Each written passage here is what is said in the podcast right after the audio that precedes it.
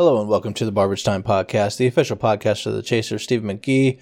I'm your host, Brandon Barber, and we have finished week five, I believe, and uh, things are starting to shape up. People are separating from each other.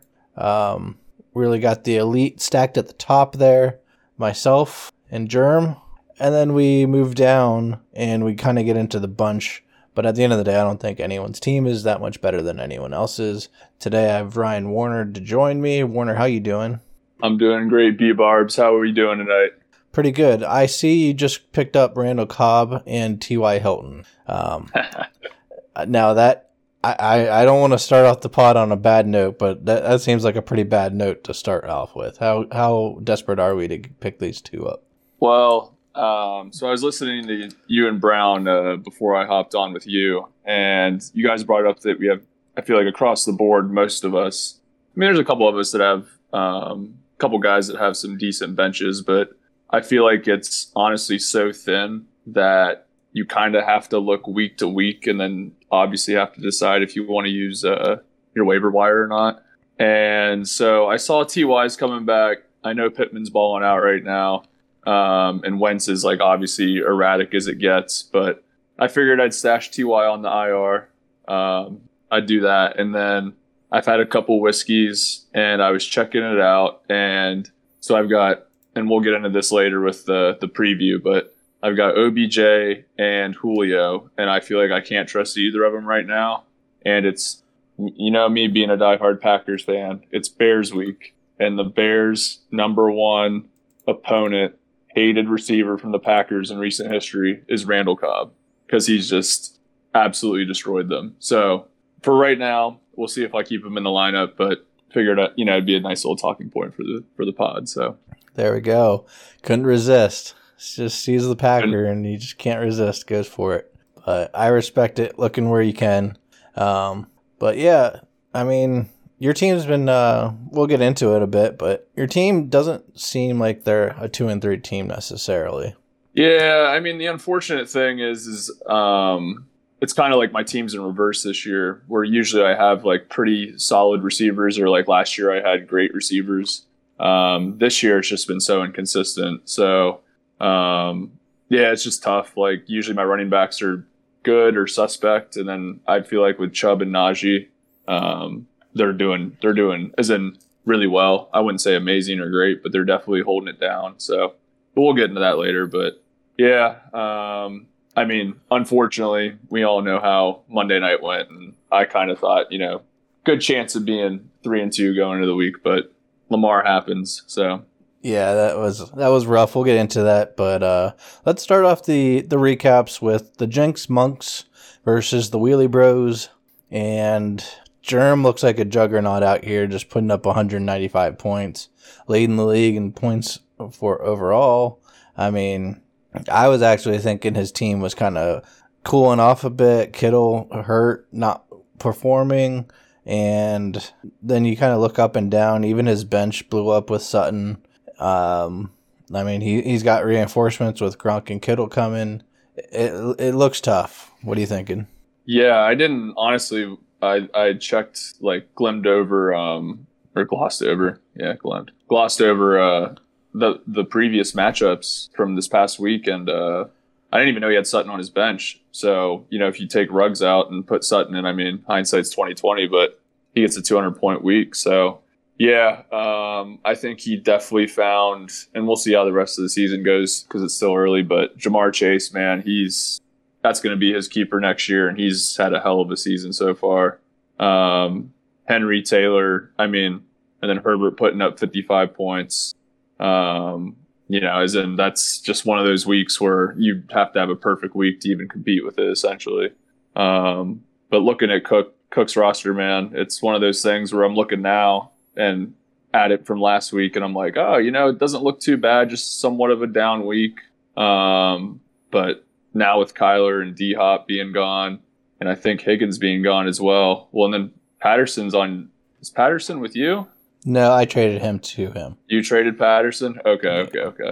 Um, yeah, I couldn't remember which, his team which is that went. Is Cousins, Diggs, Metcalf, St. Brown.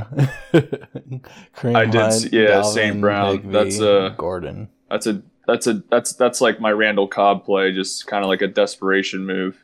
Yeah. Um. Yeah, but I mean, we'll get in the Cooks, you know, now new roster later yeah, on. But we can't really discuss yeah. his roster as is right now because that is a pretty big move. So yeah, but I mean, his team didn't do terrible. You know, one thirty, one th- what was it, one thirty seven? I mean, yeah. as in most weeks that can, you know, that's that's like middle of the pack where you, you could either you know have a decent performance if someone has a down week or um, that can win you that can win you most weeks though. So he just ran into a juggernaut like you said. Yeah, my goal is normally 130 to 150. If I get between there, I can say it was a good enough week that I could have I put myself in position to win. Um, so nothing taken away from Cook's week. It was solid.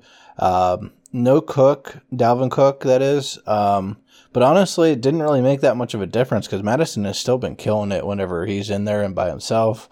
Hopefully, this week he gets Cook back and uh, can make a bigger push. Um, like we said, really tough to talk about his team when it's like the biggest players are gone. So um, Cordarrelle, he took him from me, and I mean, 14, almost 15 points against the Jets. You're kind of hoping for more there, um, but who knows with Cordarrelle? I mean, he goes on by this week and then comes back in. We'll have to see what he actually does, if this keeps up or not, or if it's just kind of a fluke. Um, what do you think? Do you think Cordarrelle can actually keep it up, or is I mean, do you think see it keep um, continuing? I mean, honestly, looking at the Falcons, I haven't paid any attention to them this year. Um, but the thing that you gotta love, honestly, about Patterson is you can put him at receiver or running back. I mean, I know Cook's not really hurting for running backs with uh, Hunt and then Cook when he's healthy, or Mattison. Because the thing is, is Mattison's actually played pretty well, and Cook has has been out. So, um, but yeah, you gotta love that you can put him at receiver or running back. Um, I don't know if it'll continue just because it's the Falcons, but I mean, the thing is, is they kind of have like a helter skelter offense. With the crazy thing is, Ridley was one of my favorite players coming out this year, and he's been probably the biggest disappointment. So, um, yeah, I don't know, but I, I think he could. I mean, I just I haven't paid too much attention to him, but if his usage is high, then he probably still should see some touches. Yeah, we'll have to keep track of that. Like you said, his biggest thing is wide receiver running back. Like he can fit into what three, six, seven, seven, I think uh, positions, yep. maybe maybe six. Yep. Um, yep. I mean, on your roster, that's pretty good. But yeah, looking at Germ's team, didn't even get a big week out of Kupp or Godwin, and I mean, it's not like Kupp had a bad week, seven for ninety-two, but definitely not where he was before. But that's what you get when you get Henry. I mean, he's just destroying people. And Taylor looks like if they give him the ball, if they give him enough opportunities, he only got 15 rushes. Like he got a the big pass play as well. Uh, got over 100 yards receiving. But I, I mean, it's really tough going up against those two running backs. Uh, two of the top running back uh, duos in the league. And I mean, like I said before, you still got Kittle and Gronk coming back at some point. So um, definitely a good team by Germ. Probably the top team in my opinion right now. Just off a of process, you you got to give it to him in my opinion. So um, good win by him, almost 200, and uh, better days for Cook. Hopefully, we'll see how the trade works out for him. He's trying at least making all these trades, so we'll see if they work making, or not. Making tons of moves. We'll see. Yep, definitely. So let's move on to the next matchup. We got Thank You Come Again versus the Weak Ass Pussies. And Garrett takes it from Yogi. I thought Yogi actually had a good shot at this, but Josh Allen going for 46, Emmanuel Sanders going for 19. Um, I mean, even with Edwards Helaire not doing anything, those two together just kind of put the nail in the coffin. And, uh, I mean, a solid week by Yogi still on the other side. Um, nothing. It's kind of like Cook, where everyone just kind of put up big, big points. You put yourself in a position to win. Everyone just stood better than you at this point. So, um, what are your thoughts here? Yeah, it honestly sucks looking at because it's one of those things, in my opinion, that's like solid, but it really sucks when you because I mean, at least this past week was pretty much like you know the Big Twelve of uh, Stephen McGee, where every like half the teams were putting up big points. So um, I mean, look, the thing is, like looking at Yogi's roster, like they other than Hockenson, everyone put up solid points or you know above above average. So it's I like think Hockenson got hurt even. So yeah. So, but the thing is, is like, but you just didn't have any of those guys that popped. So it's like, you know, like Mike Williams, 36 and a half. Then you, obviously, you know, the quarterback situation where it's like Josh Allen, 46 and a half. So when you just, when you have those guys that put up 30, 35 or more and have multiple of them, it, that, I mean, it's hard to lose whenever you have that, that going on for yourself. Yeah, definitely. I mean, up and down Yogi's roster, like you said, everyone kind of performed pretty well. No one just blew up and uh, you didn't get a big Keenan Allen game. You didn't get a huge Justin Jefferson game. He did have a really good game, just no touchdowns. And I mean, Stafford, he got the yards, you just didn't get the touchdowns. So um, that was really the biggest thing. Is I mean, his whole roster got him two touchdowns on the week. So I mean, when you look at the other side and, and you're just seeing these big numbers from, like you said, from Josh Allen and Mike Williams is just killing it at this point. Um, I think he's like the number two receiver overall or something, maybe number one. I don't know. Um, I, am not sure if he'll keep that up. I think Keenan will eat back into that that share, especially just because Mike Williams is always hurt. So uh, if I were Garrett, I'd be moving Mike Williams immediately. I'd be shopping him to every single team and getting him off my Absolutely. team. Because you can't trust that dude to not fall 20 feet out of the air and break his back. So I would be I would be offering Williams up and trying to get one of those either like a top tier running back, like given one like I'd be trying to move. Here we go, Garrett. We'll help you out. I'd be moving Williams and probably honestly like Javonte or somebody else, like a decent back, and trying to get like a top tier back to pair with Aaron Jones. But that's not my call. So, but I'll just put that out there. And, and I'd also go for for someone who's either underperforming or is coming back from injury, like a. Uh, I mean, Yogi would never make a move with uh, CMC, but go maybe get a Saquon if you think he's going to be all right here soon. But I mean, that's no. kind of tough. You can't do it for in Garrett's position because he doesn't have the roster for it. But I mean, just go get an underperforming receiver that is gonna turn it around. You know it's gonna happen. Um, but yeah, I, I would get him off my roster immediately because as great as he's been and he looks amazing, I just don't trust him. He's already questionable, so it's like the thing that's funny is is before I actually played Garrett last week, I, I was looking at it like I was looking at everyone's roster because I've been trying to like decide if I want to make moves or not, and I was like, man, I kind of want Mike Williams, but then like you're saying, like I'd get like those PTSD memory flashbacks of him like flying 10 feet in the air and landing on his back and breaking his neck or something. So I was like, ah, maybe not.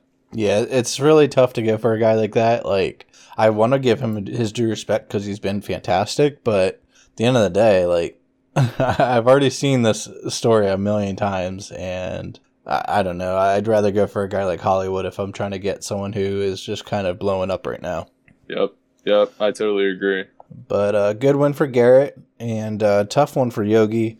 Honestly, I like Yogi's team. I think Henderson's doing really well. I think Fournette's getting the workload now in Tampa pretty consistently, enough for at least for a running back too. Once he gets CMC back, I mean, he's going to have a decent stable of running backs there. His wide receivers are definitely solid with Devontae Keenan, Justin Jefferson. Stafford's a solid quarterback. I mean, I really like his team up and down at the end of the day. So, um, I mean, as weird as it is to say, Yogi has a fairly deep bench with Moss, Davis, and Drake. At like, I mean, you could do worse. So he's got potential there.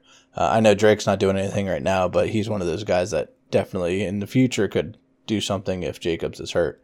So um, I definitely think Yogi actually has a decent season coming for him, and uh, he can make a run here at some point if he gets healthy. But without CMC, it's going to be tough for him to put up those big numbers for sure. But let's move on to the next matchup. We're going to go Nuck If You Buck versus Curious Germs. And uh, Dakota takes it 180 to 144. Tough for Brown because he really was feeling himself early. He was uh, just killing it, kind of. And then Barkley goes out, gets hurt after nine rushing yards, and uh, just an inside note, I had a bet going where it was Barkley and and uh, Zeke. They had to combine for 150 yards and two touchdowns, And I was like, okay, well, I know Zeke will do a bunch of that, and then Barkley can just add on there. And then Barkley immediately gets hurt after nine yards. Zeke puts up 110 and two touchdowns. So I literally just needed Barkley not to get hurt, and I would have covered. That was a big, like plus 400. But uh, yeah, that's a that's a that's one of those just where you just chalk it up as damn, that's just terrible luck. So yeah, I mean, at the end of the day, I can feel like it was a good bet because Zeke did do his part like I thought he would. So I mean, whatever. We'll move on. But uh, yeah, I mean, putting up 180 when your quarterback gets hurt, puts up 11 points, Diggs does nothing. That's pretty great for Dakota. Yeah, I just love in classic Dakota fashion um, that you know he was complaining about getting a total total of 35 combined points from Russ and uh, DK after the uh, after the Thursday night game, and still ends up with 180. So nothing like on brand Coon. Um, I absolutely love to see it. Um, yeah, Hollywood Brown, man. I mean, honestly, like if it wasn't for his debacle in Detroit, I mean, he's what top three receiver in fantasy this year so far. Um, so I mean, James Robinson has come up huge for him. Zeke getting back on track, and then honestly with uh, Atlanta, I mean, Pitts is getting the targets the past couple of games. So I mean, if they're smart, um, and Arthur Smith, you know, he had Jonnu Smith last year in uh, Tennessee and used him a bunch. So I could see Pitts, you know, trending upwards. So um, I really, I really like Dakota's roster. And then um, with Brown, I mean, it's just like unfortunate, you know, and over to Brown, that's unfortunate that, you know, it's kind of going to last year with getting the injury bug slightly. I mean, not as bad as last year yet, but still with Barkley getting hurt, he's probably going to be out a couple weeks at least. And then with Montgomery getting hurt, um, that sucks. And then also just looking at it and seeing that you get Brady with 51, Evans with 30. So like you get 81 from your two, you know, juggernauts. And then it's just like you look down the board. Gibson had a really good game. Um, and then his, you know, specialty guys like Crosby and Carolina's D did well, but everyone else just laid a clunker, unfortunately. So, and did did Golladay just not play? I thought he got hurt. Um, I, yeah, I'm pretty sure he got hurt during the game. Um, Okay. Looks like hyperextended knee. So, um, uh, yeah, he's he's just he hasn't really had it. I ever since he got paid and moved to New York, I think he's just living that lifestyle, not really caring because let's be honest, it's the Giants. Um, but yeah, uh, like you said, 81 out of your top two, you're thinking you're winning that week, no doubt. And it really looked like that until Dakota's team just kind of blew up here. Um, it really sucks for him because uh, Moore, like Moore's been killing it all year, and then he decides this is the game that he's not gonna have a good one. But I mean, at the end of the day, he put up 144, like we were saying with everyone else, even more so for Brown. He put up 144 points. Like you, you expect to at least be close and basically win those games, and it's just it's not great when Barkley gets hurt and basically gets you nothing. And then, in a future note, Gibson seems like I believe he has something wrong with his shin, and it's one of those things where like it's going to hamper him the entire season. Um, so I'm not sure what the upside of him, what he is like. He's still going to score touchdowns and everything, but I mean, I, I would not be surprised if he takes a bad hit to the shin or something, and all of a sudden he's down another running back there. Um, I mean, I'm just going off of the Browns' luck going forward with with running backs. He might be playing Jim Conner here pretty soon as a regular guy. Um, I guess he'd be rooting for the Aaron Jones injury. Just get AJ Dillon in there. It's amazing though because Brown somehow he loses these guys, but he always is able to plug in someone that usually does pretty well. So uh, credit to him as a manager, I guess. You know, he's going to have some reinforcements with Montgomery and Jeudy coming back here soon. Uh, we'll have to see if Allen Robinson ever clicks. But uh, yeah, I mean, Brown's roster is kind of a mystery at this point, I feel like. Yeah, I will say kudos to Brown, just obviously from last year. I'm not going to gas him up by any means yet. Maybe on my second appearance on the pod for this year, maybe I will to give gear him up for his playoff run like I did last year. Um, but yeah, it's like it's one of those things. Like I, I coming out of the draft, like when we were in Delaware, I remember thinking like, man, I actually really like Brown's roster. But um, just like last year, I mean, just you know, getting hampered by injuries. But uh, yeah, it's like you look down, and I mean, he has great, you know, second options if the top option gets hurt in any of the backfields. Like I mean, Conner gets touches regardless, as Arizona has already showed. But Mitchell, I mean, Mitchell's the clear guy in, in uh, San Fran. Um, and then AJ Dillon, if if you know if Aaron Jones gets hurt, man, like he's gonna get easily 15 to 20 points every week. So do you think he, he realistically, realistically could be better than Aaron Jones if he came in and took the full workload? Uh, I just think they're totally different backs. I think AJ Dillon is actually more people think of him just because of his size as being a bruiser, but I do genuinely think like he's an all-around back that doesn't have many flaws. I just think that Je- like Aaron the crazy thing is and I don't like, you know, looking at PFF grades and like determining how good someone is based off that, but the crazy thing is Aaron Jones's PFF grade um, was 76.1 and Dillon's was 76 on, on the nose. Um, so, so I mean, like even. they've they've complemented each other greatly. Um, and it's one of those things like off topic, but like people were saying when they lost Jamaal Williams that uh, and and he was I love Jamaal in regards to like locker room type stuff, leadership, like energy guy, but AJ Dillon, like even last year, you would he get in the game, you're like, dude, he's he's better. Like just he's an all around back and he's a and he's a bruiser. So um, I do think though, if he did get like let's say that roles were reversed, like I don't think you would see a lack of production or, or much of a difference, to be honest. Yeah, I could see that. Um, especially if he gets it by himself, then all of a sudden um, doesn't have to share it. And I mean, the Packers have shown that they'll do that. So, I mean, Brown's got a treasure trove down there. He might lose Mitchell whenever uh, Wilson does come back uh, for San Francisco, but I mean, right now it's his job. I mean, he's not killing it, but at the same time, at least he has options to to turn to at running back, which I would say most teams would love to be able to say they have what five running back options on their bench. I know McKissic isn't necessarily a guy you want to play. Like Brown had said, it's basically whenever he does play him, it's not going to do anything. But when he uh, doesn't play him, he put up forty points. So. Um, I mean, we'll have to see how that goes. But looking at Dakota's side, even his bench blew up this week with Rondale Moore having that insane sideline catch.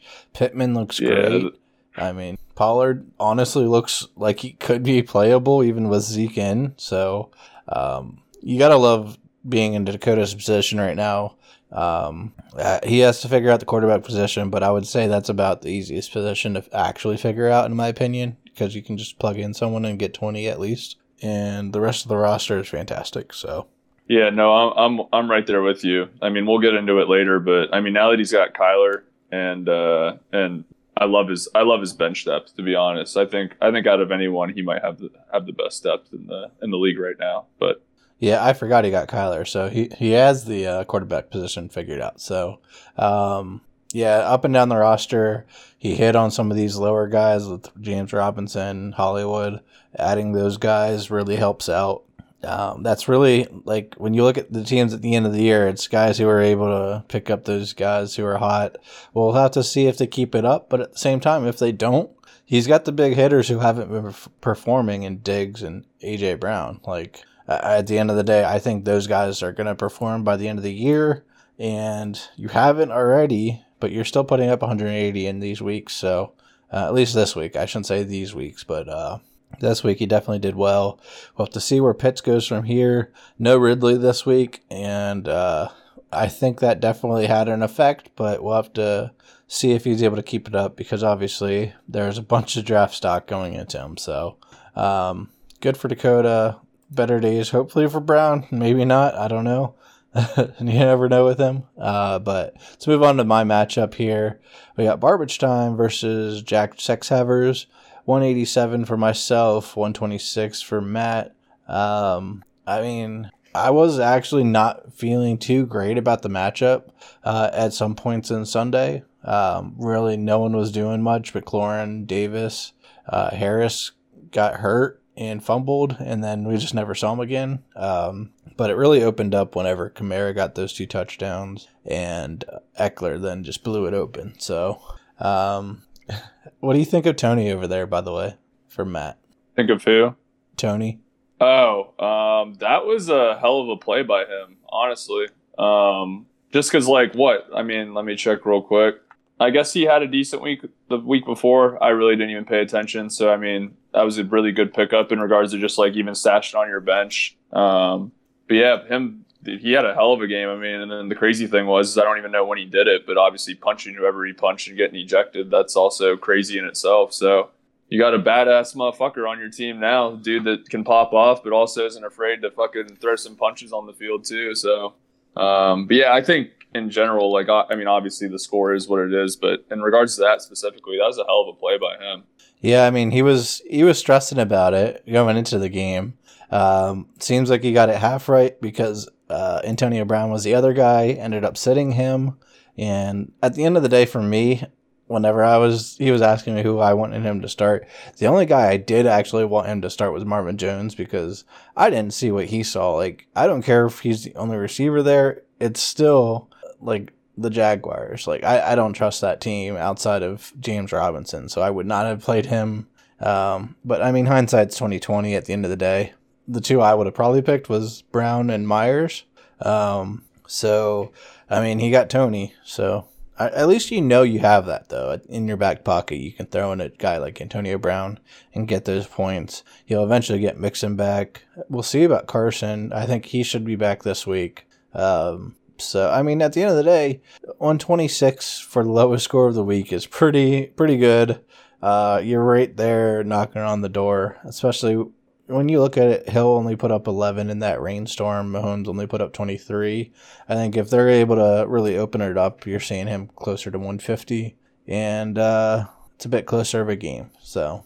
Yeah, I don't. The thing is, is like, I mean, if you're only going to get 33 out of Patty and Tyreek, I mean, as in, you know, not consistently, but I mean, Tyreek will put up 33 on his own like every other two or three weeks. So, um, just those two getting that um, and then it's just like, you know, you find it happening like with every team that, you know, you want guys to pop, but as in when Toney, you know, the risky plays, you're only like big performer, like probably not going to have the best week. So, um, and then when, you know, you have the top three tight end, well, actually top two now, Mark Andrews dropping a 40 piece on uh, Monday Night Football. That doesn't help your cause either. I know you had already won, but that uh, that just makes the score more inflated. I mean, me playing Matt, it's kind of perfect that the game was already out of stake, and then just kind of to drink, uh, put that little bit on top. You get Mark Andrews blowing up, and he goes from like I think number like fifteen or something tight. End I don't know the exact number, but it was like in the double digits, and now he's number two because of a forty point game because that's that's like three weeks for a tight end, forty points. So, um, Matt and I were talking he was like, I feel like he's due for touchdowns and he's due for a big week. And of course, it would happen when I play him. So, luckily for him, it didn't matter at the time, but it does for our bet. Um, but yeah, I'm pretty happy with how how the team turned out this week, putting up 187. Um, I mean, the way I constructed it was two big running backs do their thing. Dak can throw in a 30 piece, and then you just have to have one of the wide receivers hit, basically, or two out of the wide receivers tight end basically, and you're putting up a huge week. Um, got basically nothing out of Baltimore defense, which I was expecting a lot more against that Indy defense, but I mean, props to Indy. They killed it on that Monday night game, but still lost because of my boy Mark Andrews, Hollywood, and uh, Lamar. The Ravens fan of the league is happy. Um, but yeah, I'm. So what are we? Are we officially switching allegiances, or is this like or what? What do we got here? I'm always I've I've been slightly confused whether you're still a diehard Vikings fan or if you have completely switched over to the Ravens. So I am a Vikings fan. Uh, I've never been diehard. I would never put myself as that because I would sacrifice an entire Viking season if I won the Stephen McGee championship. So I, I don't think uh, anyone who says that could ever say that they're a diehard fan because I'm not really an NFL fan at the end of the day, but I like fantasy.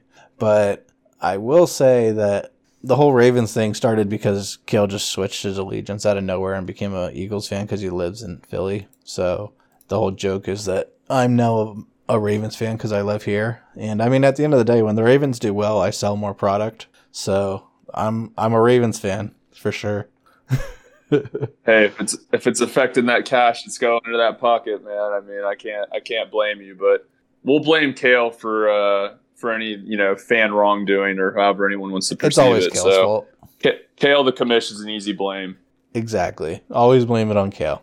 But I mean, even looking at Matt's team though, um, he got those big weeks out of Hubbard, got a big week out of Toney, and then uh, you're looking at it like Waller, Hill, and Holmes. You get those guys putting up regular weeks, not even big weeks, just regular weeks for them, and all of a sudden, I mean, he's right up there with everyone else. So uh, nothing to be ashamed of here for Matt. I think he is definitely a strong team going forward.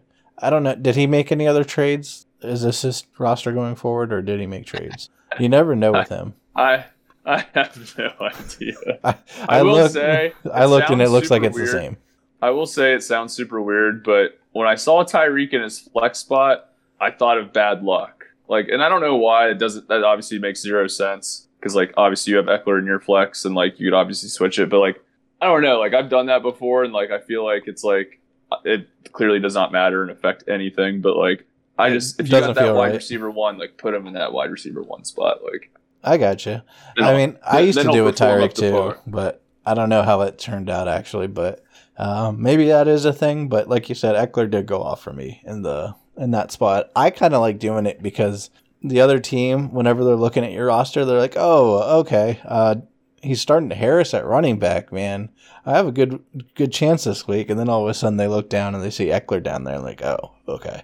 And it always catches them off guard when you get that 30 point from the uh from the flex spot so i like it as the uh kind of the sneak factor but yeah overall pretty happy with the week um had some down weeks but uh when you get those big point weeks like you were saying you get the 30 plus 40 plus it's really hard to lose so uh, better weeks probably coming from Matt. Seems like he might be getting healthy here this this week. Probably don't want to play him this week. Um, but yeah, we'll we'll move on to your matchup here where you got the SOAS Canal versus Complicated Fellas. And Warner, you won this, correct? Like Monday night did not happen. You won this. Uh, we are going to stop the count as of Sunday at uh, midnight. So Actually, we can just I- we'll I- we'll even give them Monday up to the third quarter, and you've won, right? Yeah, actually, if you wanted to get super, you know, specific with it, you could probably, you know, find the time where it was like I don't even know, probably like ten whatever at night, and I was clearly going to win. Um, like I had said, I think I said it in the group me. Um, it was one of those weird things where like I so I took my melatonin and I was like, I honestly don't want to watch the rest of this because it was It was a bad game. you can you can correct me if I'm wrong, but I want to say it was 25 to nine, or was it? Or it was. It- it was like not a good game. It was- it was a blowout. Yeah, it was a blowout. So Lamar fumbled at the one, and then the Colts took it back to like whatever it was, the 30, because they they uh, brought it back off the touchdown. And right then and there, I I was like, I popped my melatonin because I was like, I was gonna watch the whole game, and then I saw that, and and at that point, I'm pretty sure the Ravens strung together like two pretty nice drives and just didn't capitalize. So like the game flow was like pretty much geared. You know how it is, man. Garbage time, like literally, like murders you. So I'm just like, man, like I could see, like obviously I could have woke up in the morning and still won by 15 or whatever, and wouldn't have been shocked. But I was like, they're moving the ball on them, man. Like I'm pretty sure that they're like, unless Lamar like, and clearly he popped the hell off and had one of his best games of his career, of course. Um, but like I woke up and was like, well, I also wasn't shocked by that either, as crazy as it sounds. Yeah. At the end of the day, I was thinking the Ravens, anytime they get down, they normally just roll over. Like, you see them moving the ball, but a lot of times I just remember them just kind of not really doing much. And then all of a sudden the fourth quarter comes around and they're sitting Lamar. Trace McSorley's out there trying to throw touchdowns. And uh, I'm sure you would have liked that, that timeline a bit more. Um, but I mean, looking at it, uh, we've said it over and over, but 161 points, you expect to win. Like Dawson Knox seems like a great pickup for you. You've been looking for that tight end. Tonyan really hasn't been scoring the touchdowns like uh, everyone thought he would this year.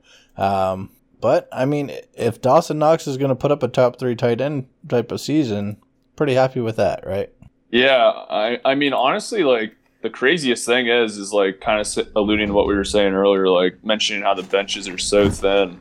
Um, like I was shocked, like, and and obviously me picking them up myself, I was like, I can't believe I didn't do this earlier because Tonyan. I mean, I can get into that. That could be a whole rant in itself. Um, I blame that more on LaFleur and Rodgers than I do on Tonyan himself. But um, but yeah, like I I saw the waiver wire and I'm like, dude, no one's picked up Knox yet. Like, and he wasn't. I think he was like what top seven or eight tight end at that point, maybe before that game. But um, I don't even know what he was. But is that like worth like, rostering, pretty- though.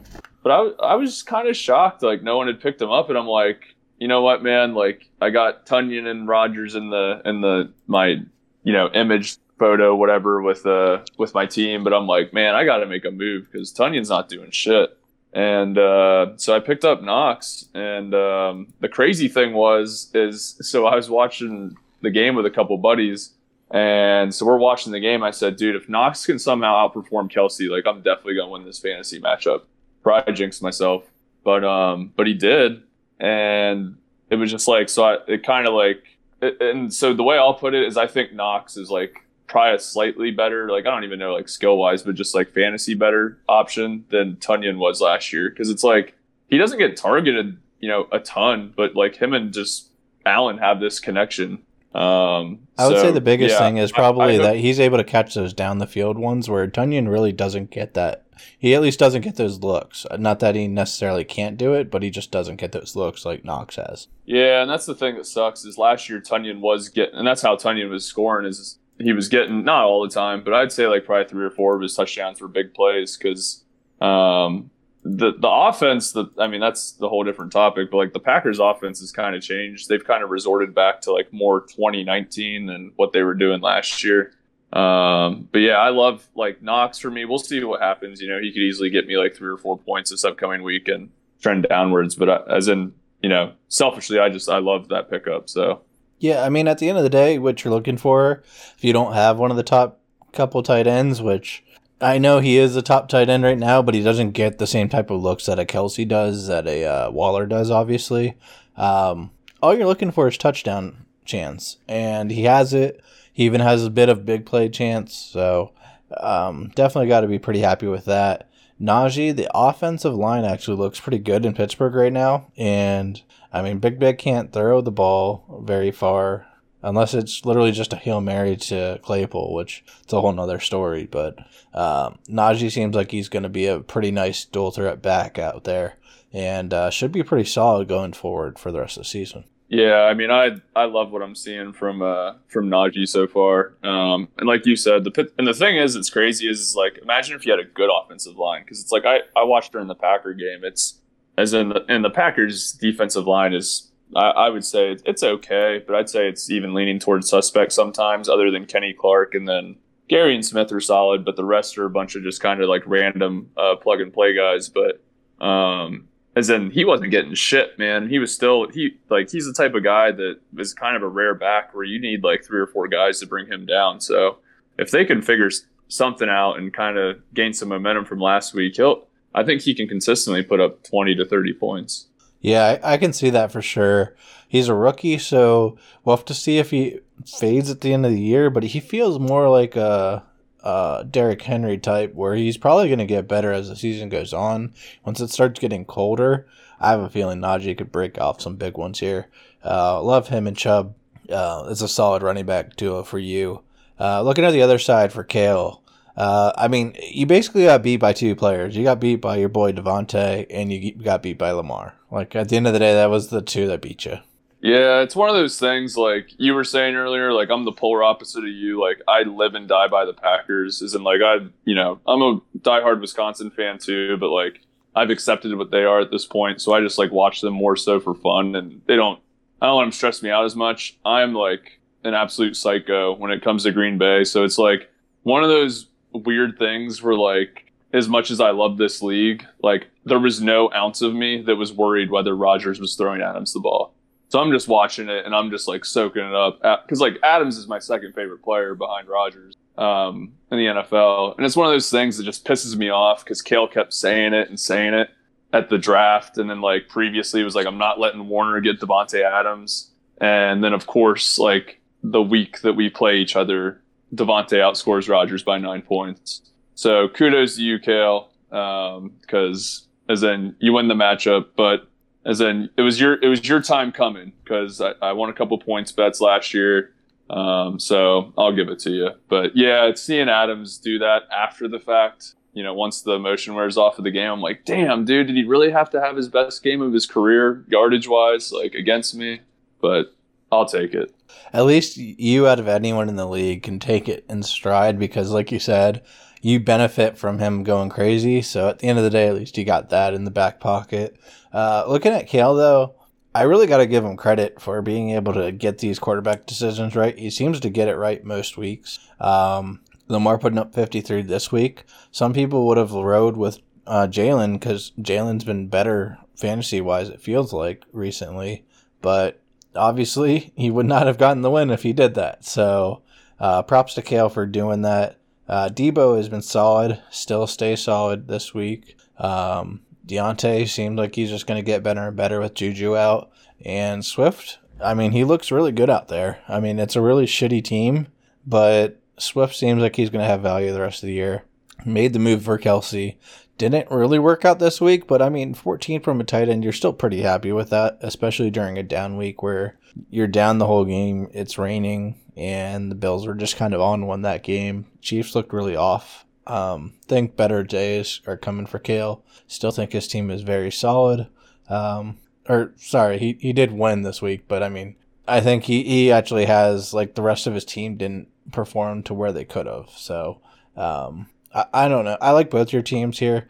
Um, like I said earlier, it doesn't feel like your team is a two and three team. Probably shouldn't be outside of the Monday Night Miracle. So um, I definitely, if you're if you're looking to move Lamb, I would be interested because I would love to get that stack. But I don't know if I would move off of him if I were you. Um, seems like he's going to be solid at each and every week, and uh, I will say you got to be a bit afraid about Lockett going forward now that Geno's there.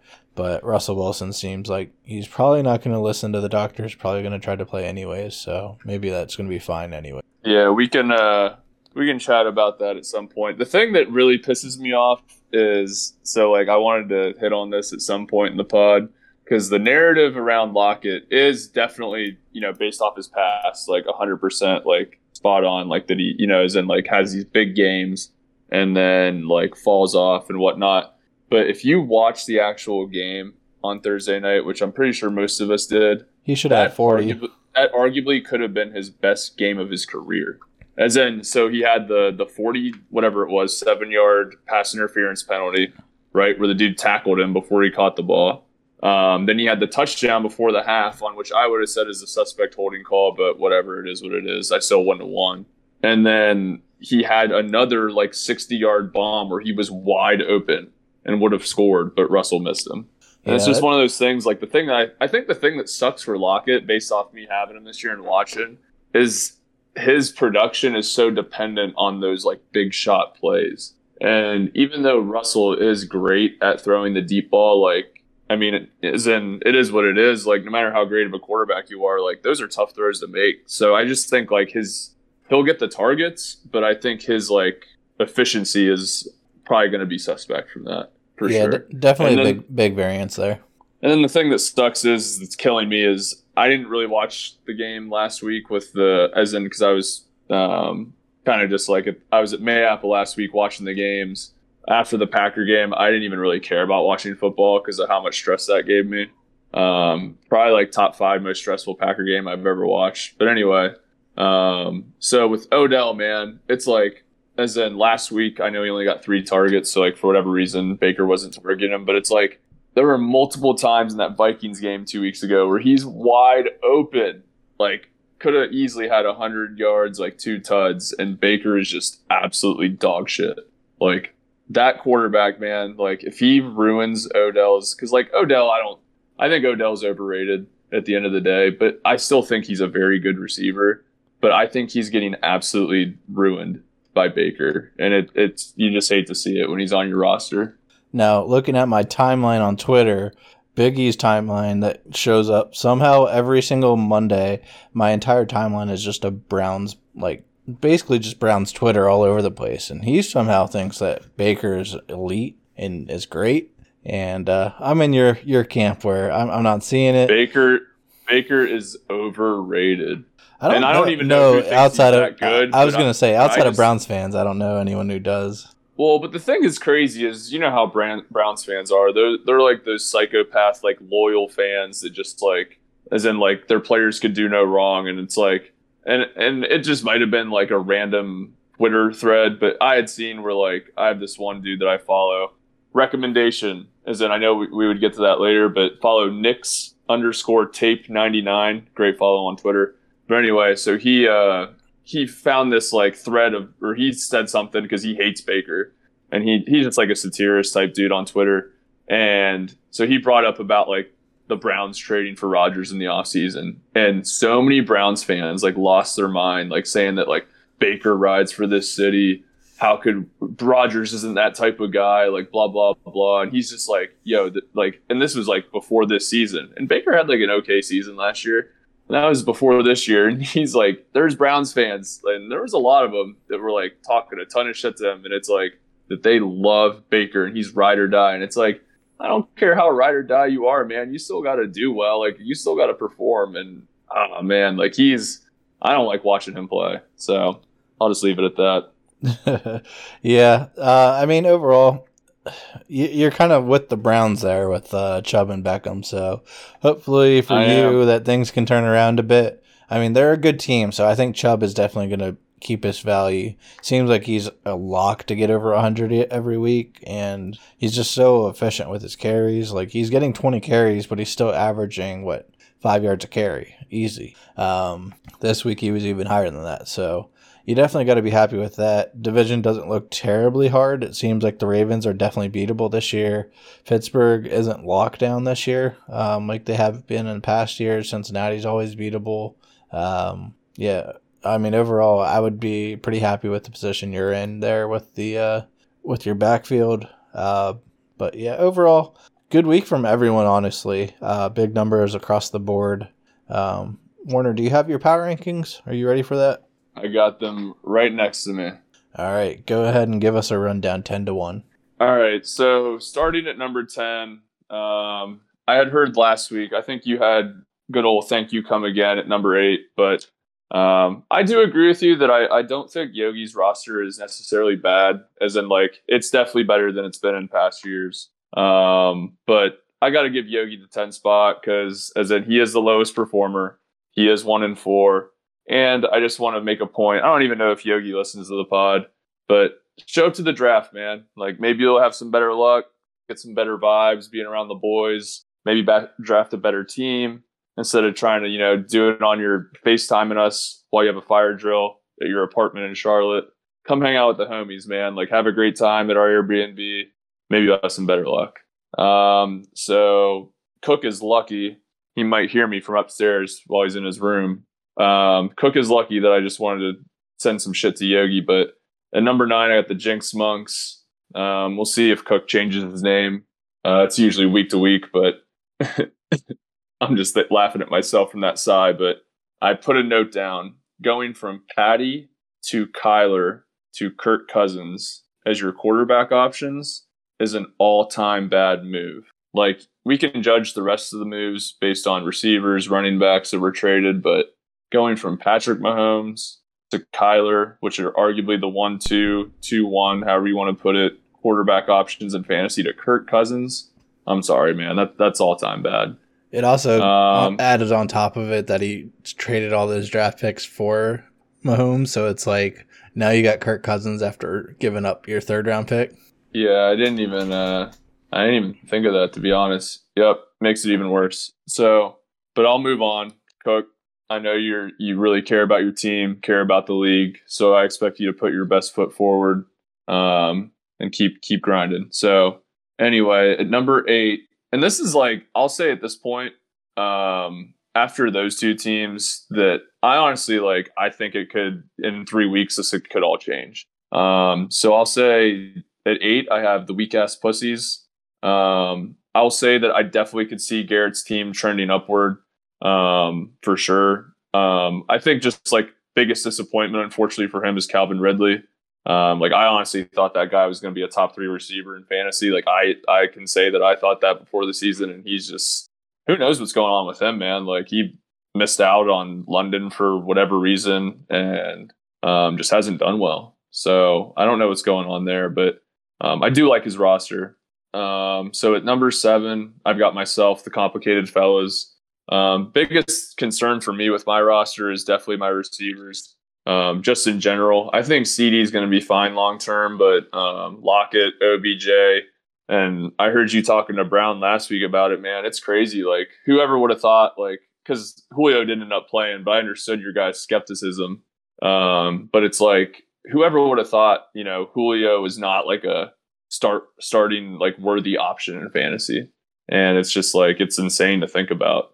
Um, so, but I mean, I, I, I love my running backs. I think I found a little gem in Knox, and then uh, I do love. We'll see how it goes the rest of the year, but I think the Bills' defense might be kind of big for me the rest of the year. So we'll see how that goes. Um, at number six, I have the jacked sex havers, good old M. Smith. Um, tons of potential with Patty and Tyreek. Um, my biggest thing is, is I don't even know where to rank Matt. I felt like having Matt is like the like I'd rank nine teams and then just have him as like a plug and play because it's like who know like Matt could have a totally different roster by the end of the week. So um, who knows what he'll pull off the rest of the year he's only got 39 moves this year. What did he have last year? I mean, like 120 moves. So um, who knows? Um, so at number five, I got Nuck if you buck, good old uh, Browns team. So let's see. I love, I do love his roster. Um, I would just say the thing for me is like the injury bug. Unfortunately, um, he clearly pulled it off last year um, with his ragtag uh, bad news Bears group, but um, and then once those guys get healthy, we'll see but um, I like the roster a lot. Just going through some injury stuff. Um, so let me see here, Barber. I got you at number four. Um, even though you are four and one, I do love your running backs. Um, with with Kamara and Ekeler. Let me pull it up here quick.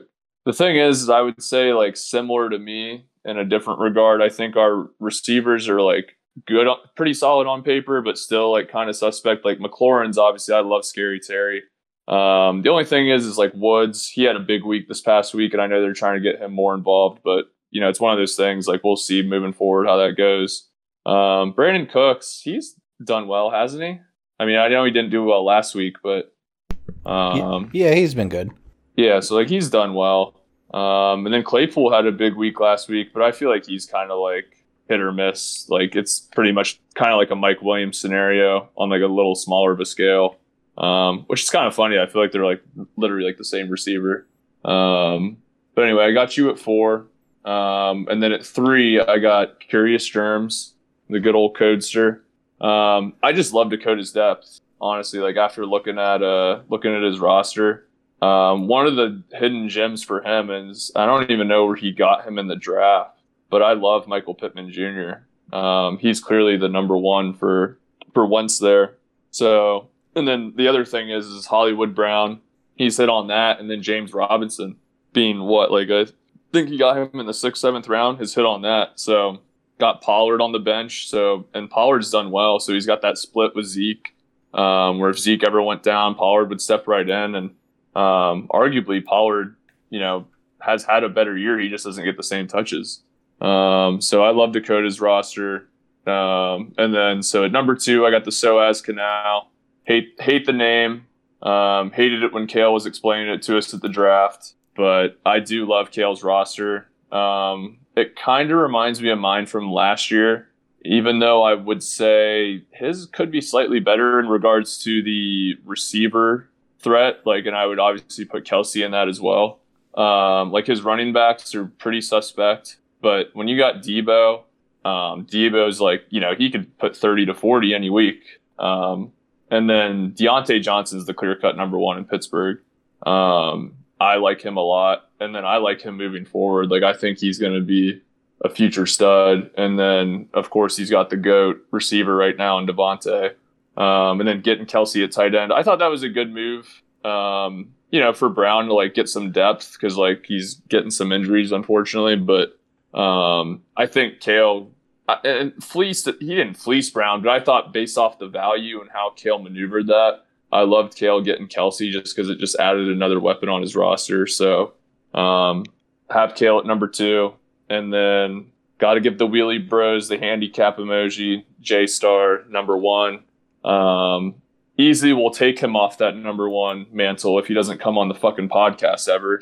Um, get your fucking ass on here, dude. But anyway, um, the thing is, is like, you know, we could look at his roster and I love Henry, Taylor, Herbert. Chase is obviously a baller, like I mentioned earlier, and Cooper Kupp's having a great year, but he's got 800 points and he's, you know, got way more points than the rest of us. So that kind of speaks for itself. So, but yeah, those are, those are my rankings. And, and I honestly think they're going to fluctuate a lot throughout the year. So it definitely seems like a fluid week where for me, I actually don't like Kale's team as much this week as I did last week after the trade. But I look at the trade, and we're looking at, um, I, I mean, Robinson really isn't going to do much. It seems like at this point, which is crazy. How I thought there was some promise, and now there's basically no promise. Um, and then you also look at the whole Gibson injury with the shin, and you don't like that. You'll take Kelce out of that all day. He got rid of two problems and got in Kelce. So um, it's weird because I just I'm not a fan of having Edmonds and Swift at running back, but we'll have to see how that goes moving forward. Um, but yeah, I mean, like you said, I think th- things are gonna really um, kind of be pretty fluid here. Um, I will say, let's get into the preview here. Since I am talking about Kale's team, we'll just start with him. We got SOAS Canal versus the Weak Ass Pussies. And looking at Kale's team, um, he's favored on projections for this week.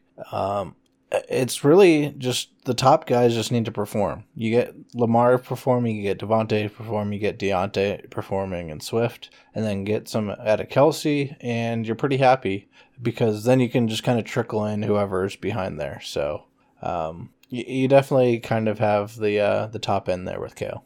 Yeah, I think it's just one of those things. It'll be interesting. Now we're actually going to have you know to use a little bit of skill here with because like he's got Debo out with uh you know bye week, so now we're hitting these bye weeks. So um, we're have to maneuver some guys around, but yeah, this is one of those ones that I had marked up as a, and it's like it's going to be somewhat redundant because I have three of the matchups as like kind of toss ups. Um, just because like looking at the the matchups, I'm not really sure like how to lean because it's like one of those things where I feel like Davante is going to kind of come back down to earth a little bit because I feel like Chicago's going to like bracket him or like even send three dudes at him somehow because like he gets like 40% of the target share from Rodgers. So I I feel like he can't do as well as he did last week, but I wouldn't be shocked if he did. Um, but yeah, like I don't like Shenault. I, I literally have no idea how to feel about him. Um, Edmonds has been a disappoint. I liked Edmonds pre-draft, and he's been a disappointment. I think it's just because Conner's been kind of fucking him. Um, I think he's um, actually been all right as far as points wise, but definitely like pre-draft you were hoping he was going to have a lot more than Conner and right now Conner is taking a huge chunk out of that basically doing nothing with it outside of scoring touchdowns but like you said you, you're you were hoping for more out of him but at the end of the day you, you put up 12 10 11 19 in this past week. You put up the 2.9 pointer. Um, i mean it seems like he has a shoulder issue so that's probably what it was um, I don't know. Maybe he doesn't play this week, and Kale has to throw in Josh Jacobs, which honestly he might. He should probably do that anyway. Uh, Jacobs looked all right.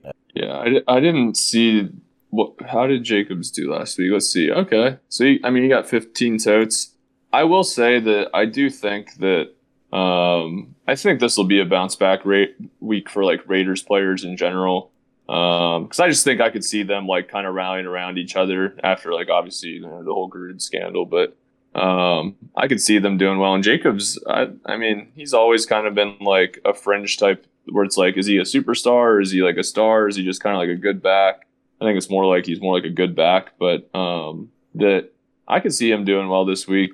Um, the one guy that is super intriguing that I think is super risky for Kale to play is Darrel Williams um, especially having Jacobs, just because I saw a stat today where Kansas City faces the lightest boxes in the NFL, and they have the third or second lowest run rate. So they just don't like, and that's, I mean, they have probably, you know, their defense is bad, which is their main issue, but they need to run the ball more. So it's one of those things like they could either run it a lot this week because of, you know, seeing this stat like that, or I just, I don't know, playing a Kansas City running back in general would just like kind of give me anxiety. So I agree with um, that. I don't really like that.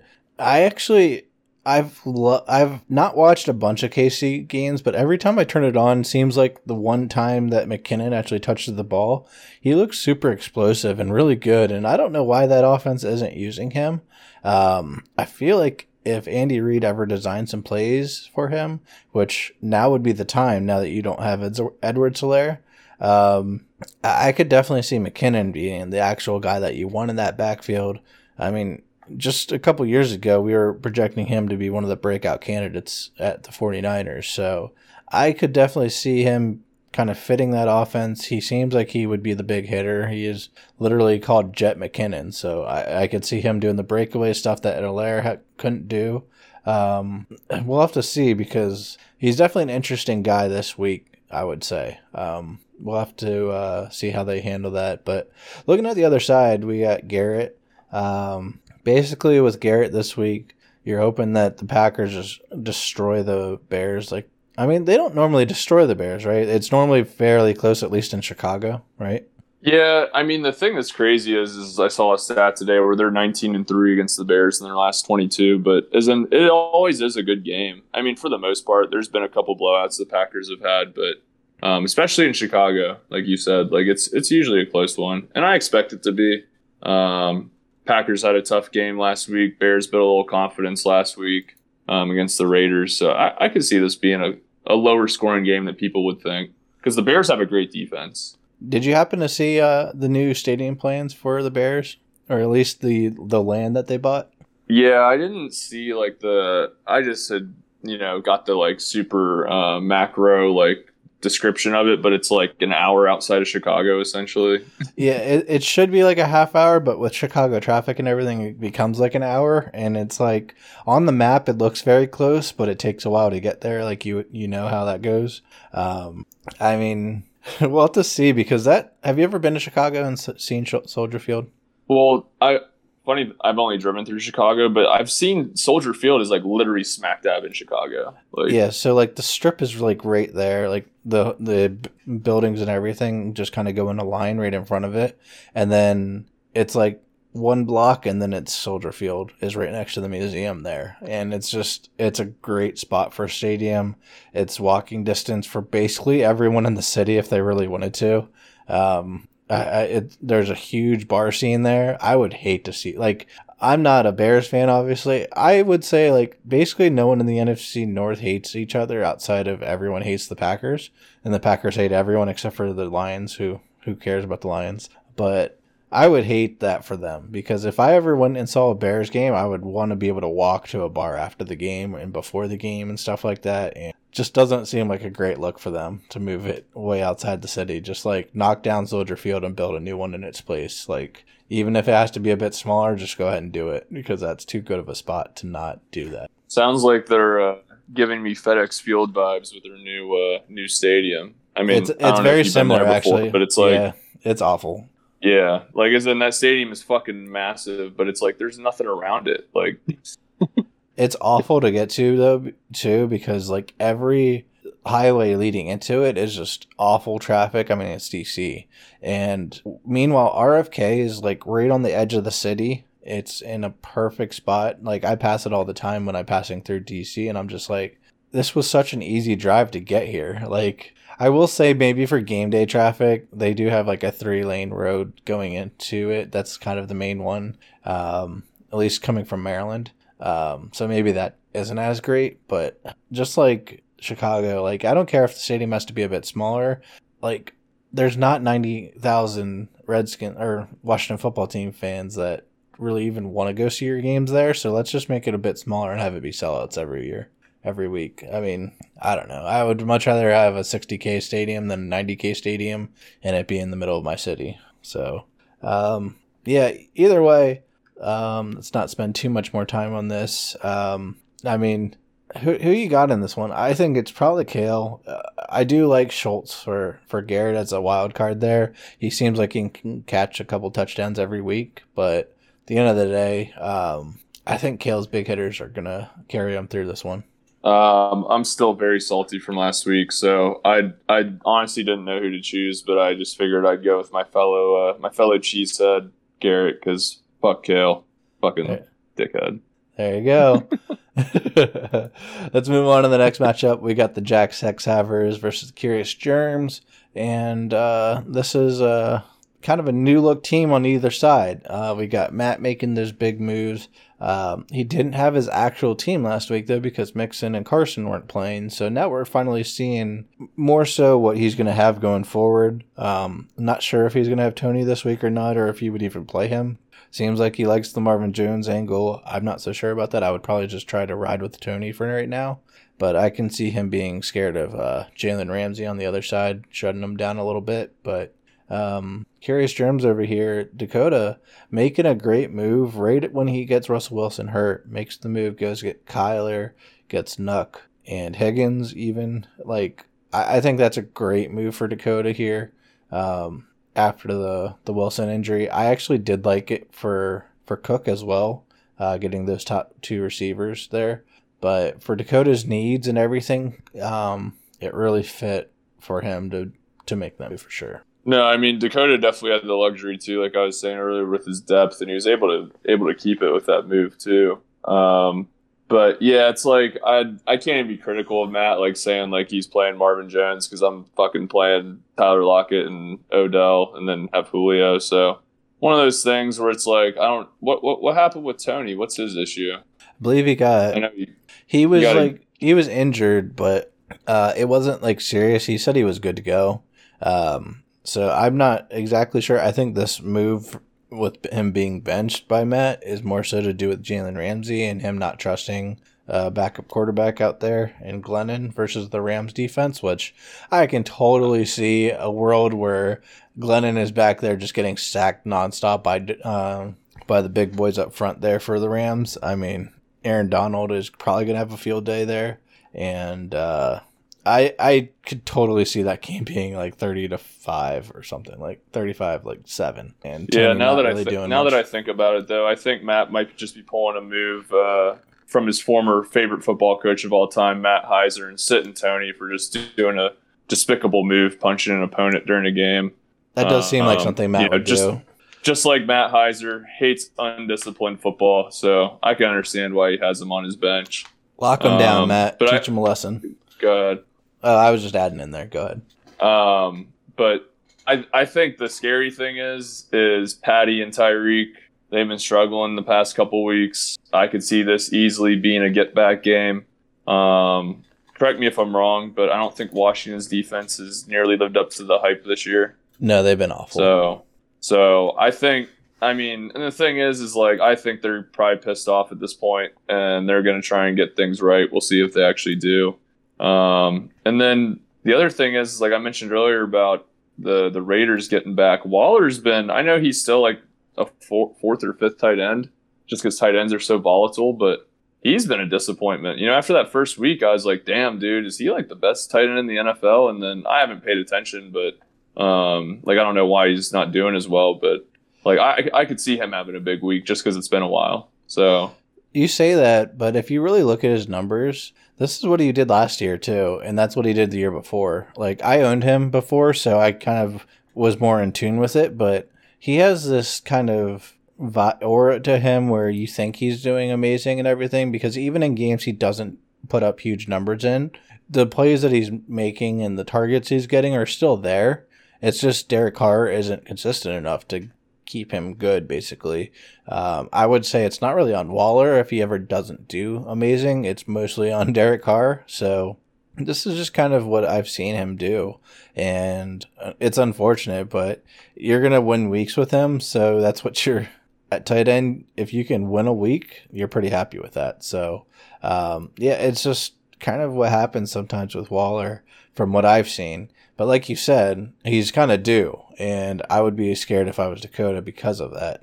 Um, I think Cooper could have a nice game as well if he's healthy. Um, New England seems like they take down more so the number one threat, so they could. I don't know if they would consider Zeke or CD as the number one threat. Obviously, if it's Zeke, that double benefits Matt. Either way, I think this is one of those ones where you go tried and true. You might go a bit more Cooper this week. Um, I could see it just being CD and Cooper, and then them trying to load up on the run game and take away Zeke. So um, that could definitely benefit Matt. Yeah, I think just looking at this matchup and then like looking at Dakota's side, uh, as in I just I think it's definitely one of those like could go either way type games. But I just think I just looking at it, I think Dakota's got some tough matchups. Um, just like AJ Brown with Buffalo, Buffalo's defense I think's been like the best in the NFL. Um, so and then like Kyler and D Hop going to Cleveland, I think that's going to be another low scoring game like they had last week. And then I could see like I know that um, it's a home game for the Ravens, but I could see like the Chargers coming in there um, and it being like a mucked up game just because it'll be a 10 o'clock start for the Chargers from them being on the West Coast. And then, as then I could see Hollywood's been inconsistent his whole career. I know he's done really well this year, but I could see him coming back down to earth too. So yeah, I mean he's still not shown that he's sure hands yet, and Lamar could just have a game where he goes for what twenty rushes or something like that. Um, I think the Chargers are really really good too. I think they're the better team in this matchup. Um, I might favor Baltimore because they're at home, and like you said, it's an early game for the Chargers coming across, but from what I've also heard, that's not really a thing anymore. I've heard it was more of a thing back when basically they were j- taking regular flights across the country. They were in like economy class, just like cramped up in the back there, and then they get off the plane and then they go play a football game type of thing the next day. Um, nowadays, obviously, they're chartered flights, huge room, and it's not really that big of a deal for them to take a what a five hour trip across the, the country. Um, so I've heard it's less of a thing nowadays, but we'll have to see how they handle it. New coach there seems like he he finally figured out some things. Goes for it on basically every fourth down, which love to see it as a fantasy manager because I don't. If they score on them, that's cool with me because then that means that we have to throw a bit more to Ekeler and uh, Mike Williams and all of that stuff. And honestly, when you have that offense, you're willing to give up some easy scores the other way because you know you can answer them. And it seems more times than not it's been the right call. So um, definitely love that. But that could also be good for for Hollywood. We'll have to see. Um, if the Ravens get down again, maybe they have to throw again. So um, I, I'm not really sure about the Ravens. They seem very hit or miss. My biggest thing is if I'm going to pick Matt, I'm hoping that I know what his running back health is because Joe Mixon against Detroit, he should kill it in that game. But I don't know how healthy he is. Is he going to get like 10 carries or is he going to get 25 like he normally does? So if Matt's running backs are healthy, I would go with him for the upset here. Otherwise, I think the safe pick is definitely just go Dakota. Yeah, I think, I mean, it depends on workload, but Mixon was questionable going into last week, and he, I think he got like, what, 10 carries? Yeah, he, got, he, he didn't really do amount. much, but he got that touchdown. Um, but he, uh, if he gets the workload, if he gets the usage, I mean, you know how it is, man. You play Detroit, that's a that's a great fantasy matchup for anyone playing them. So yeah, I'm gonna go ahead and go with Matt. I I have a feeling about this upset, and uh, honestly, I'm rooting against Dakota just because his team is very strong, and he's in my division, and uh, just kind of want to push him away from me. So if I lose this week, I don't have to worry about Dakota breathing down my throat here. Um, but who you got in this one? Um, I'm gonna go with the Jack Sex Havers. Just gotta love the team image as well with fucking Kale and that jacked ass body. So it's let's, fantastic. let's go with that. Yep. All right, so we're both rolling for the upset with the Jack Te- Sex Havers. Uh, move on to the next matchup. We've got the Jinx Monks versus Nuck If You Buck. Um, good week to catch Brown coming off of the Barkley injury. He's got Mitchell and Golladay on. Um, well, Golladay's not playing. It's crazy. Like the only team in the league that doesn't think two IR spots are enough is Brown, probably because his entire team bench is basically hurt, and he's using both spots up. It's just it's crazy. But uh, he still has a decent team out there. Um, but first look, I'm rolling with with or uh, David. Um, seems like he has more of a full roster at least. Yeah, it's really funny that you say that. I think I think Brown, if anybody, after the past two years, might uh, suggest uh, to good old commission the rest of us to maybe have like three IR spots. I think four's too many, but um, I think after his past two years, he might uh, he might lean that way. Yeah, and I think I don't know if you've seen this, but uh, the waiver wire just seems very very thin nowadays, and I have a feeling that it's mostly because of our IR spots and us adding the extra ones.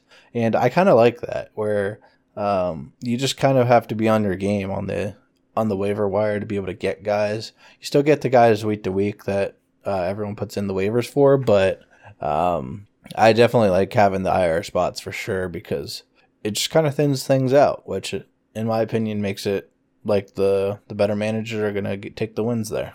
No, I definitely agree because uh, it's one of those things where, like, you know, if it's a 12 man team league, like, I feel like you would expect this similar type of um, situation with the benches, but we only have a 10 team league. And, like, there's been leagues that I've been in before where there's plenty of good players still out on the, on the uh, uh, waiver wire. I mean, even mid season. But, like you said, like, with our two IR spots, and then I feel like most of us stay on top of this, uh, like, a lot. So it's just, it's, it's hard to come by. Yeah, I think Dakota is like the least one, and we already said like the reason for that is he already has a good team, so he doesn't really need to make the moves. But, but uh, yeah, what do you think of this matchup though? Um, I'm gonna lean the other way. I think I, I previously looked at these matchups, and I'm gonna lean with uh with Brown here. Um, I think that's awfully scary. Like Thursday night games, regardless, can be like a shit show, and maybe Brady and Evans don't perform well. But oh man, them going against Philadelphia. I mean, the thing is that maybe they have to come down to earth at some point, and this could be that week. But I, that would that would frighten me, uh, being Cook. And then DJ Moore had a down week last week. Um, Minnesota secondary, I feel like I didn't see they they're obviously awful. did well against the Browns. No, they're not. Um, the, the, they're good against the Browns because the Browns aren't trying to throw. Um, they're not good. But DJ Moore, man, I was looking at Brown. Like I was going to propose a trade to him for Moore and try and figure something out. But the problem is my receivers haven't been consistent, so I couldn't figure something out that way. But I love DJ Moore, man. Like I watched him in the Cowboys game. That dude, might he's probably the most underrated receiver in all of football. Um, yeah, I agree. And then he looks great. And then Gibson, like like we were saying earlier, he is dealing with that. Like I think it's like a slight shin fracture. Like it's something like not good long term. Um, but him going against Kansas City, I think that's like a, I guess that's that's pretty much kind of like a uh, a game, you know, as in like pretty much how the game flow goes. As in like if Kansas City shitting on him, it's not good, but if they can stay in it, he might. uh you know they, they don't have a defense. Like he could get ten yards a carry, so he won't need a whole lot. But with that injury, plus like you said, it's I think Kansas City is going to run him out of the building. Like I don't know if you can trust that. Um, but what you were saying earlier with Philly, uh, with Tampa Bay going to Philly, I'm just going to tell you now, as the person leading the league in Pick'em, go pick the Bucs. Uh, they will cover that seven. Um, I think Philly looked absolutely awful last week. They ended up winning, but anyone who actually watched that game can't feel good about the Eagles. Let me just say that. Um, I don't think they figured anything out. I think they just ended up just kind of pulling it out and gritting it out. But you're not going to be able to do that against a team like Tampa Bay. I think they're going to get down early, and it's not going to be a fun game to be an Eagles fan. Kale, you might want to skip that one. Yeah, I mean, I could easily see Tampa break, beating the brakes off of them. Um, the one thing I will give Brown is if there's one game for Allen Robinson to finally show up this year, I could see it being against the Packers. Um, and if he doesn't, then I don't really have much hope for the guy because I mean, like I like Stokes, the rookie corner that Green Bay has, but he's a rookie corner at the end of the day. Allen Robinson, I mean, he's one of the best receivers, as in one of the better receivers, I guess now after you know how this year has gone. But before this year, man, like I would consider you know a Rob borderline top ten receiver. So it's like I don't think he's getting shut down by the cornerbacks. It's more so by the quarterbacks. Oh, 100%. So that's the thing. Like, it's just that's the issue is like it has nothing. So the thing I'll give him is if there's a game for him to have a good game, it'll be this weekend. And I'm not saying he'll have like 30 or 40 points, but get him like a solid like 16 to 20 points, get a touchdown or something. Like I could see Robinson having a good game. Yeah, I could see that. I'm gonna roll with Cook though. Um, let's not spend too much more time on this matchup, but uh, I, I like Dalvin coming back. I think he's gonna have a nice game against Carolina. Um, Kareem Hunt's been solid. Uh, I think this is a Diggs game Monday night against Tennessee's awful defense. I think he's going to blow up here. Uh, Cousins should be fine against Carolina. Metcalf should be fine. Uh, it seems like Geno is force feeding him as the last two drives show. So I think he will be fine. Um, Higbee against the Giants should actually be pretty good. He might get a touchdown in that one. Uh, I do think it'll be close. And I mean, I mean, I've already said it, but Brady could just kind of win this week by himself, like he almost did last week, and this could all be a moot point. But outside of Brady and Evans, I don't really. Well, Brady Evans and more, I should say. I don't really trust the rest of them. Um, I would trust Gibson normally if he was healthy, but I just I don't know if you can trust them. I think this could be more so a McKissic game where they're down, they're trying to throw it. I might try to sneak McKissic in there and honestly maybe just go roll double Washington running backs and just see how that goes. Um, because Cleveland's defense has been really tough, and I don't know if Jimmy Conner can get anything in them. But uh, I'll be rolling with Cook. You going with Brown there? I'm rolling with uh, Nuck if you buck. Alrighty, you you are the Brown stand of the league, so I guess yep. it's only right. Number one fan double Ryan sticking with each other. So let's, let's, move on to my matchup here. Matchup of the week. The four and one Barbage Time comes in versus the four and one Wheelie Bros. Barbs versus Germ. And I honestly like looking at it. I just I like Germ's team a lot better this week, honestly. Uh, not trying to put my team down necessarily, but um, without Kamara in there, and then I'm going up against a full strength Germ team, Willie Bros. Um, he, his team's just been killing it this year. I got to give him credit. I put him at number one in my power rankings for a reason, and I, I definitely like it. Yeah, I I think this is definitely I think this is a close one too though. I think you both have really good matchups. Um like as in I I mean like clearly Chase versus Detroit. I mean that's kind of scary. As in I think he'll get at least a big play touchdown there. Um Kupp's been cut. Um, Godwin's been decent, but um, as in he could pop off, and then you know how it worked. I know Buffalo's had a great defense, but Derrick Henry's Derrick Henry. It doesn't matter. You could put the best defenses defensive players of all time out there on the same team, and he'd still get twenty. Um, Taylor versus Houston's absolutely frightening. Um, but then like I, I mean like I like Dak versus New England to be honest. Um, as in I know Belichick's supposed to be you know the goat and whatnot, but I, Dak's been having a great year. And then um, Scary Terry versus Kansas City, I absolutely, I think, I think if there's a week for him to have 30 to 40 points, it's this one. Um, Woods, I think they're going to try and continue that that uh, momentum that they got last week, targeting him. And then, I mean, if you watch Baltimore's defense, I mean, they cut them up in the past game with the running back. So Ekeler's gonna have a great one there. I just think I think you guys have really good matchups on both sides, so I could anticipate a high scoring game with you guys. Yeah, I definitely think this is you're gonna have to score 170 to win it. Um, normally, I, if I get 150, I'm pretty happy with the week. If I get 150 this week, I don't think it'll be enough to win for sure, like you said. Um, my big conundrum, obviously, is at my RB two now that Kamara is out. Um, Harris has the rib issue. He fumbled last week. He did come back in for a little bit, so it doesn't seem like he's 100% doghouse. It might have actually been the ribs, but I don't think I can trust Belichick go ahead and run out the running back after he fumbled. And uh, against Dallas, I think New England's going to be down. They're not going to be looking to run the ball as much, especially not with Harris, who doesn't really catch the ball that much. Not that he can't, he just doesn't get thrown to. So probably roll with Booker there. I think my biggest thing is I need Claypool to to do well against Seattle on Sunday night.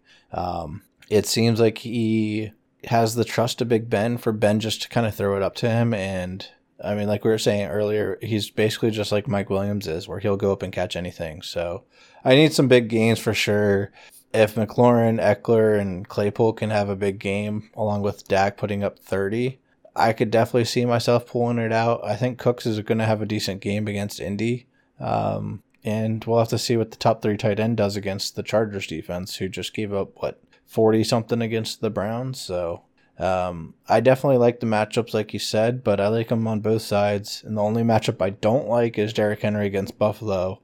And like you were saying, I think he's matchup proof. So I don't think you're worrying too much about him. Um, Jonathan Taylor could totally put up 50, though, against Houston. No, definitely. I I could see this matchup coming down to like a couple of like random like either like the specialty groups with the kickers and defense or like you know like let's say you have Booker pop off or he doesn't do shit or like Germ has someone like Gesicki or Sutton pop off or something.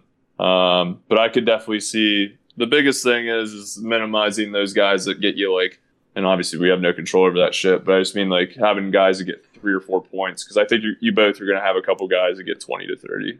Yeah, I will say an X factor, like you were saying, could be the defense where my Rams are going up against the Giants who don't have Saquon, they don't have uh, Danny Dimes. Like that could be a, a nice twenty point week for the Rams here. Um, I could definitely see Aaron Donald feasting on that offensive line there in the in New York. Um, so definitely could see that, and maybe that's the X factor for me. But I'm gonna go ahead and just rely on Derrick Henry and Taylor, and I'm gonna roll with Germ here. Um, I'm gonna I'm gonna go with based off the projection. I'm gonna go with the upset and go with you, Barber. Switch it up. Why not? I appreciate that. Um, I, I do think it'll be close, and I don't think these projections are anywhere close to where it's actually going to be. So um, it'll be fun to to have that matchup, though. Should be a good one, Germ. Looking forward to it. Let's move on to our next last matchup. We got Complicated Fellows versus Think You Come Again. And uh, lucky you, Christian McCaffrey looks like he might be playing this week, and he gets Minnesota's awful defense. though. Yeah, um, not looking forward to that. The only thing that can give me hope in regards to just you know him uh, just McCaffrey is hoping that somehow they lessen his workload because he's coming off that hamstring. Um, we'll see about that because I know Carolina loves to love him into the fucking ground, regardless of who their coach is. Um, the one thing that's just funny to me is like, I mean, I know I threw Cobb in there and he's only projected five, but it's like, man, my projection, I don't know if I've seen a projection that low this year 122. That is pretty low for someone who has a full roster because sometimes it's low, but they don't have a defense or a kicker. But um, yeah, that's it's a rough projection there. Um, I will say for you, Najee against Seattle, I think Pittsburgh they should win that game, right? They're at home versus Seattle Sunday night football. Could be Big Ben's last time on Sunday night football. You know, um, what's his face? Collinsworth is going to be jerking him off in his whole season and everything, even though he hasn't been. This is Big Ben I'm talking about. Hasn't been actually that great, but I could totally see him loving Harris here. Uh, guy's just he's a monster out here, and he's only a rookie. He catches the ball. He got 15 targets in one game. I I just love him. I just love them. Yeah, I'll be I'll be intrigued to see like I, the thing is with the Steelers and just because like most of my best friends are diehard Steeler fans, it's like the games that you expect them to win, they just don't do it.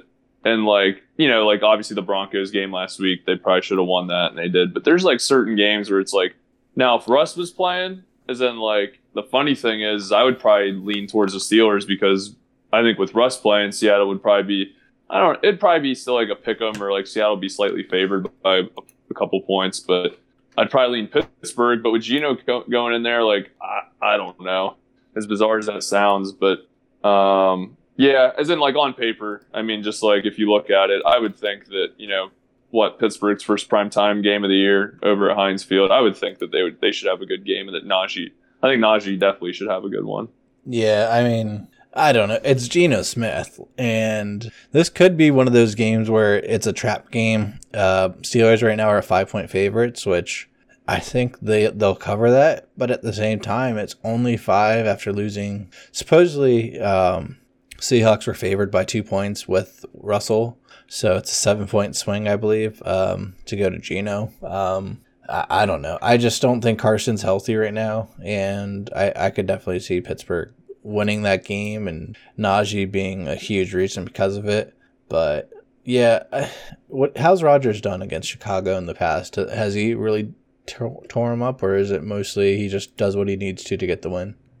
He, I mean, the thing is, fantasy point wise, I'm not really sure, but he absolutely torches them. Uh, I saw a stat today where, um, what is it? In the past however many games, he's had like, so his, so the thing is, the Bears have always had like a solid defense. I mean, that's what they're known for. Obviously, the reason they're never that good is their offense always sucks, but his career passer rating versus the Bears is like 107.5 or something, something around there.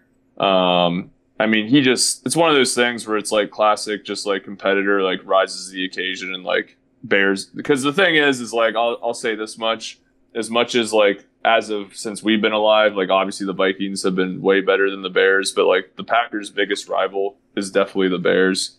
Um, so that's always been like a big thing is Bears week. So he's always done well against them. So I I think his projection I don't I don't see him going for like 40 or 50 because he hasn't done that this year. But I think his projection is slightly low to be honest. Yeah. Then we look to the other side. Matthew Stafford against the Giants. You love that matchup. I think the Giants are really. I, I shouldn't say that because they have really played well under Judge, no matter what the situation. He's always had them perform and try hard. Um, I just, I don't know. The Rams are very good, and I could see Stafford having a nice week this week. Justin Jefferson's been killing it. Um, Keenan Allen hasn't been there, but I feel like against the Ravens on the road, this might be more of a him week than it is a Mike Williams week. I I could see him finding spots in the Ravens zone and uh, just kind of dinking and dunking down the field, and him having a nice game there. Deontay DeVonta Smith, I'm not sure what to think of him versus Tampa. I think Tampa's going to destroy the Eagles, but that could be a good thing for him because obviously they'll have to throw the ball a bit more. So I think he's a hit or miss guy. They could key on him since he is the only one in the passing offense right now. Goedert's out. Um, it, it, seems like P- Philly doesn't have a whole lot of options. Jalen Hurts has not been good throwing the ball. Um, I don't care what stats say; he has not been good throwing the ball. It, it, if you just watch him, um, so I don't know if I trust him in this matchup, but Darrell Henderson against the Giants again, another big good matchup there. I think the Rams are going to have a nice one, and then CMC, if he's healthy, he's going to put up twenty to thirty. You know it's going to happen. So it's like, how healthy is he? I think even when he's not healthy, he's putting up at least fifteen. And I'm probably actually leaning toward think you come again in this one. Uh, Fournette we've I've just I've been harping on it, but Tampa should be up on Philly, and Fournette's going to get his work. Um, now I don't necessarily think he has a better team than you, Warner. I just think this week it kind of matches up where you're hitting him on a bad week. Yeah, I mean, honestly, looking at Yogi's matchups, I mean, I I do think he has a dream like scenario where he is in Stafford great matchup. Jefferson, I don't really care who Jefferson's going against. He's going to ball out. I definitely agree with you on the Allen thing, isn't that's like a low key thing where it's like that might be a kind of a mucky game, and Allen on getting a ton of targets in the uh, like short passing game. Smith's blowout. So definitely gonna get some garbage time stuff, and then Henderson's been doing well. And then if McCaffrey gets the touches, you know he's gonna get 15 to 20 minimum. So um, yeah, I mean, honestly, man, like I, I am probably leaning Yogi myself. Um, so you know, I'll, I'll, give Yogi some props. I was talking some shit on him earlier, um, just because he does need to show up to the draft for one time, one time for the one time. But um, yeah, has, has he shown I'll, up since you you were in the league? What was that? Has he shown up to the draft since you came in the league? I, I don't think he has. Has he? He has. He has not. No, Yogi's been a no show every year since I've joined. Maybe he that's was, the maybe that's the reason. Maybe it's just you know he's he just doesn't like, want to hang out with you, man. This league now. Yeah, he just doesn't want to hang out with you. He used to show up decently, um, but I think ever since he's moved away, he hasn't shown up to a draft. So we'll have to see if we can get him next year. I mean, I know he probably doesn't listen to this either, but at the end of the day, Yogi, that place was awesome last year. If we end up having to go there again this year, I think we'll be pretty happy about that. So I know we're going to try to branch out and see. But uh, as a backup plan every year, I think that place is amazing. So. Um, I yeah, I personally like I've got the same sentiment, man. Like, as in like I think it'd be cool if we check different spots out, but we should always look into that place. Like that that was an awesome. That was just a cool little like we're literally in some shit town in Delaware, like, like but like right next to that river. It was it was cool. Yeah, I mean, as long as we have alcohol and fantasy and yard games. I think we're good to go. We had awful weather and we still had a fantastic time there. So I can only imagine if it's sunny out, we're able to spend all day grilling and just chilling outside there. It could be even better. So um, it was fun, but it could be even better in the future. So definitely got to get you out there, Yogi. Um, but I will be rolling with you there. Um, and sounds like you are as well, Warner. I'm rolling with the Oakster, man. Why not? Alrighty, well, that wraps up the the previews. Um, should be a good week again. There's a lot of uh, tough decisions to pick, so I could definitely see some of these matchups going different ways. Seeing some upsets here or there.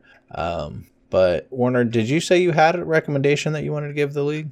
No, I figured I'd just plug in my random one there. Um, I, honestly figured that we've ran so long tonight that it's like might as well just cut it short.